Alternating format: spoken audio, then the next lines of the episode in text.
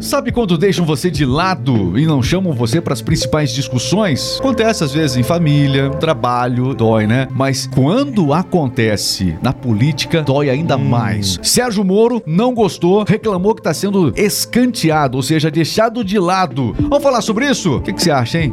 Deixa eu me apresentar, meu nome é Regis Moreno e junto com a turma aqui da Rádio do Cliente são vários locutores. Hoje nessa mesa temos Cleverson Oliveira. Hello, people. Carlos Alves. Olá, olá, chegando. Que você possa acompanhar o nosso giro de notícias. Vamos falar sobre tudo, notícias, esporte e os principais momentos deste podcast você ouve nas melhores rádios do Brasil, radiodocliente.com.br.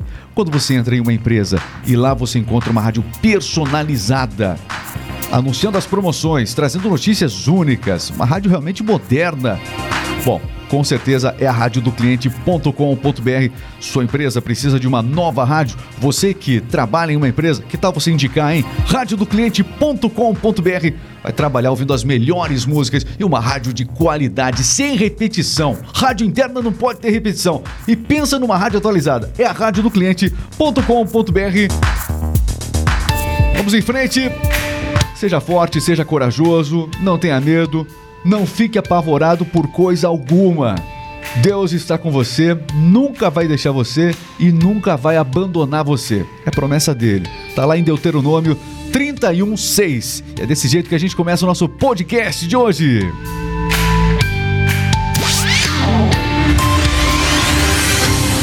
Tem informação chegando no ar. Conexão News, a notícia no tempo certo. Este é o Conexão News, aqui na Rádio do Cliente, com as principais informações.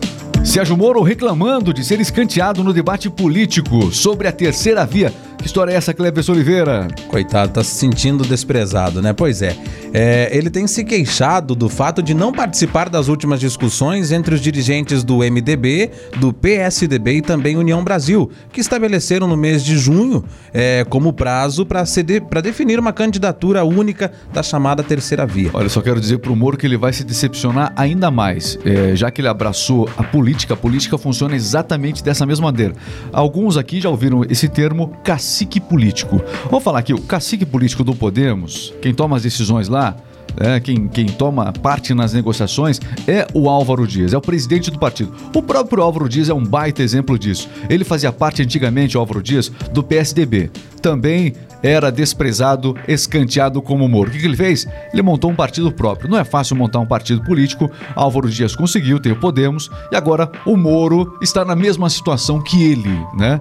Então, eu digo o seguinte, é hora de entender o cenário político. É algo novo para o Moro, mas ou ele faz campanha ou ele trabalha em articulações políticas. Porque se ele trabalhar forte nesta pré-campanha eleitoral à presidência da República, evidentemente que o partido dele, o Podemos, e o cacique, que é Álvaro Dias, vai ter realmente mais armas na mão para realmente poder definir o melhor local para ele nas eleições.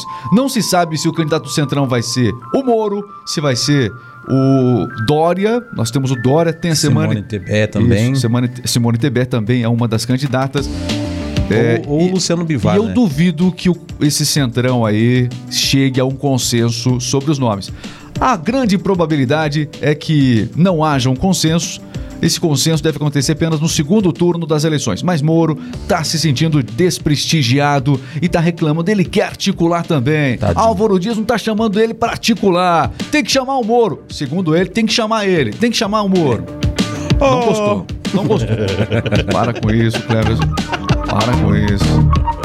Falar um pouquinho ainda sobre questões aqui políticas, a gente atualiza você na radiodocliente.com.br. Deltan Dallagnol foi condenado a indenizar Lula por caso do PowerPoint. O que aconteceu? Que história é essa? Pois é, a quarta turma do STJ, né, o Superior Tribunal de Justiça decidiu na última terça-feira, ontem, que o ex-procurador da República, o Deltan Dallagnol, deve pagar uma indenização de R$75 mil por danos morais ao ex-presidente Luiz Inácio Lula da Silva, por ataques de honra. Atacaram a honra de Lula nessa apresentação do PowerPoint. Exatamente. Bom, lembrando que ele também está afiliado ao Podemos, Deltan Dallagnol. Na entrevista, que pode ser vista na internet, essa entrevista ela ficou se apresentava em um painel realmente as razões através das quais o Lula deveria ter sido condenado na visão do ex-procurador. Na ação, a defesa do Lula afirmou que a entrevista coletiva na qual Deltan se transformou em um deprimente espetáculo de ataque à honra dele e também à sua imagem e reputação. Foi o que a defesa do Lula disse, se sentiu ofendida e aí entraram com esse recurso que pedia R$1 milhão por danos morais. Tá bom? O que é mais? R$1 milhão. Porém, os magistrados fixaram a indenização de 75 mil, né? Então não houve esse consenso de R$1 milhão. A partir do momento que os ex-procuradores da Lava Jato, o próprio Moro, como nós falamos aqui, eles realmente mergulham no cenário político, né, na campanha eleitoral em si, evidentemente que esse tipo de situação, de decisão, vai ser cada vez mais comum por parte da, aspas, justiça. E o dólar, hein? Eita, o dólar caindo, se bem que há uma queda mais psicológica do que real. Sabe aquela casa dos 5%, dos R$5, Cleverson? Pois é, em uma semana o dólar caiu quase 5%, ficando abaixo dos R$5. E aí? Nossa. É hora de comprar dólar, é hora de viajar, o que fazer com o dólar um pouco mais baixo? Não vamos falar que o dólar tá baixo não, tá alto ainda, né? Mas nessa situação toda, qual é a indicação do mercado financeiro? Bom, primeiramente ele foi cotado fechou, né, a R$ 4,91, o menor patamar desde 24 de junho do ano passado, de 2021. A sequência dessas quedas vem desde a última quarta-feira. No acumulado deste ano, a desvalorização da moeda norte-americana é de 11,80%. Olha, e entre os motivos estão a alta das commodities, que são os bens primários em cotação internacional, também a elevação da taxa de juros, que tem estimulado a entrada de investimentos aqui no Brasil. Isso tudo tem mexido com o valor do dólar.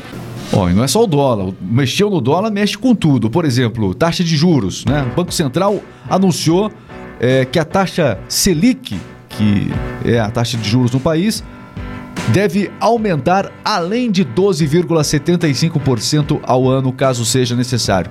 Lembrando que quando o governo Bolsonaro começou, foi destaque do governo dele antes da pandemia, antes aqui dessa questão do cenário de combate entre Ucrânia e Rússia, quando tudo ia, aspas, com um mar de tranquilidade, vamos falar assim? Dessa maneira, pois é.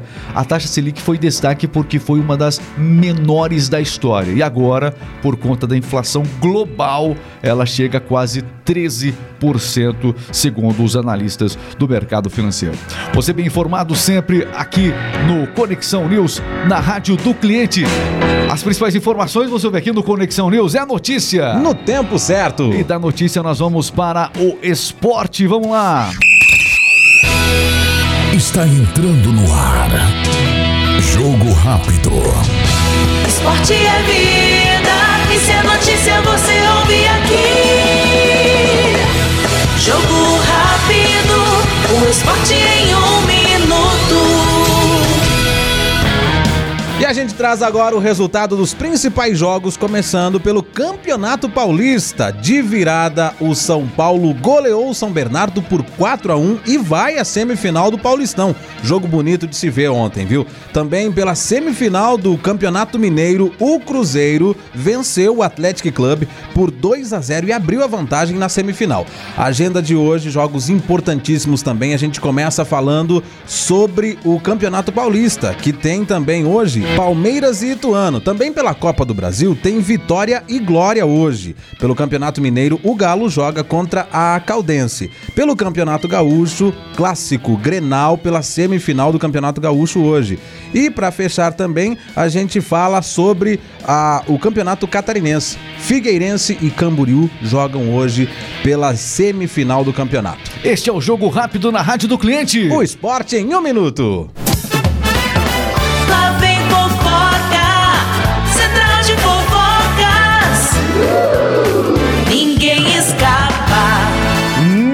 Escapa aqui do Central de Fofocas e eles estão junto de novo. Maiara e Fernando Zor se reconciliaram, estão juntinhos de novo. Os pombinhos, o casal lindinho. Não sei como eu dormiria hoje sem essa notícia tranquilizadora. Maiara e Fernando Zor estão juntos novamente, com um relacionamento marcado por altos e baixos, idas e vindas. Virando novela isso aí já, né? É. Mexicana. O casal até já estipulou, inclusive, Regis, algumas regras para essa nova fase do romance perdurar até o casamento. Tem que ter regulamento, senão não vai funcionar. É. Daqui a pouco a gente vai dar notícia que separaram de novo. Quais são as novas regras lá do relacionamento? As novas regras são que a Maiara, ela posta tudo no Instagram, nas redes sociais dela, vida pessoal, profissional. Vai segurar um pouco isso. E a maioria das vezes o Fernando Zor, o companheiro dela, está junto com ela. Aí cai as fake news. Ah, o Fernando Zor tá traindo Maiara, a Maiara tá traindo o Fernando Zor, e isso atrapalha muito no relacionamento. Certo. Não concorda comigo? É, talvez, não sei. Depende do casal, né? Sim. Depende do casal. Mas no caso deles, tá incomodando, né? É isso mesmo, exatamente. E pra isso durar muito mais tempo, a gente não vai trazer aqui, porque eu torço muito pra que eles se reconciliem de verdade, casem, construam uma família linda, quem maravilhosa. Quem não tá vendo a gente no YouTube não viu você fazendo aquela mãozinha de coração agora. Eu torço muito. Fez o coraçãozinho batendo aqui com as mãos. Casal lindo, tá, Maiara e Fernando Zor. Percebi que você realmente torce de verdade pelos dois. Muito, que bom. Muito. Nossa, não é muito, é muito. E este foi o Central de Fofocas aqui na sua Rádio do Cliente. Tá certo, meus amigos. Estamos encerrando. Olha, o tempo hoje passou um pouquinho. Muito. A gente volta rápido. Amanhã. Todo dia tem podcast aqui. Valeu, pessoal. Grande abraço. Até a próxima. Valeu! Tchau. Muito. Espero vocês muito amanhã. Pode cortar já o microfone aqui. Muito.